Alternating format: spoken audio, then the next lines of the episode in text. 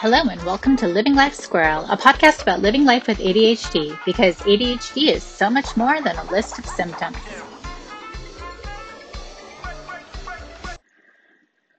Hello, and welcome to Living Life Squirrel, a podcast about living and loving life with ADHD.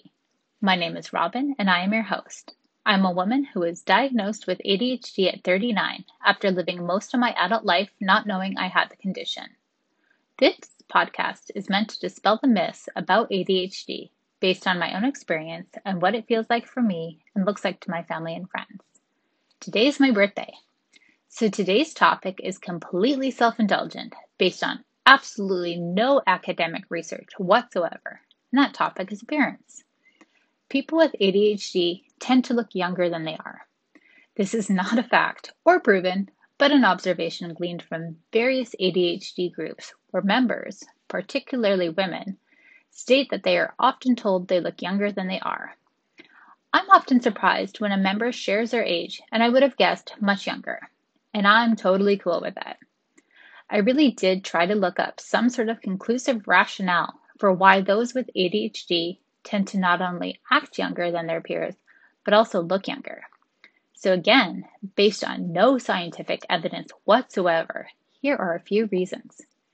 We may look younger because we just don't remember a lot of stuff, so we don't have all the baggage that a lot of people do as we get older.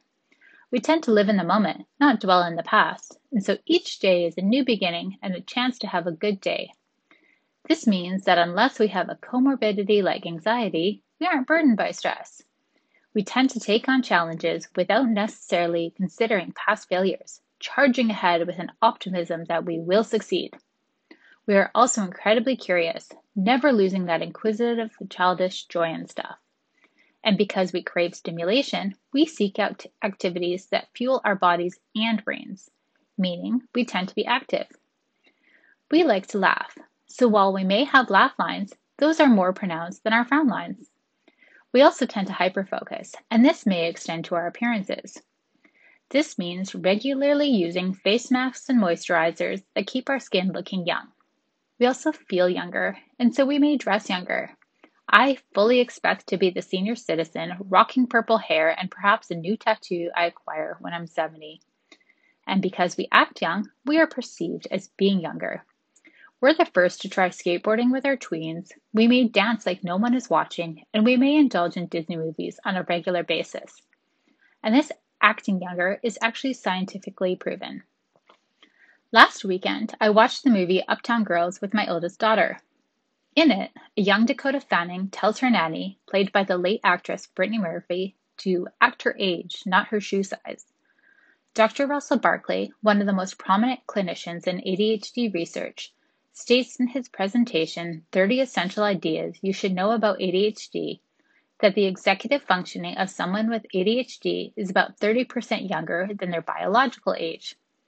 He calls this the 30% rule. For example, if a child is 10, he has the self control of a 7 year old, or a woman who is in her 40s may act like someone in her late 20s or early 30s. There's a disconnect between the biological age and the executive age.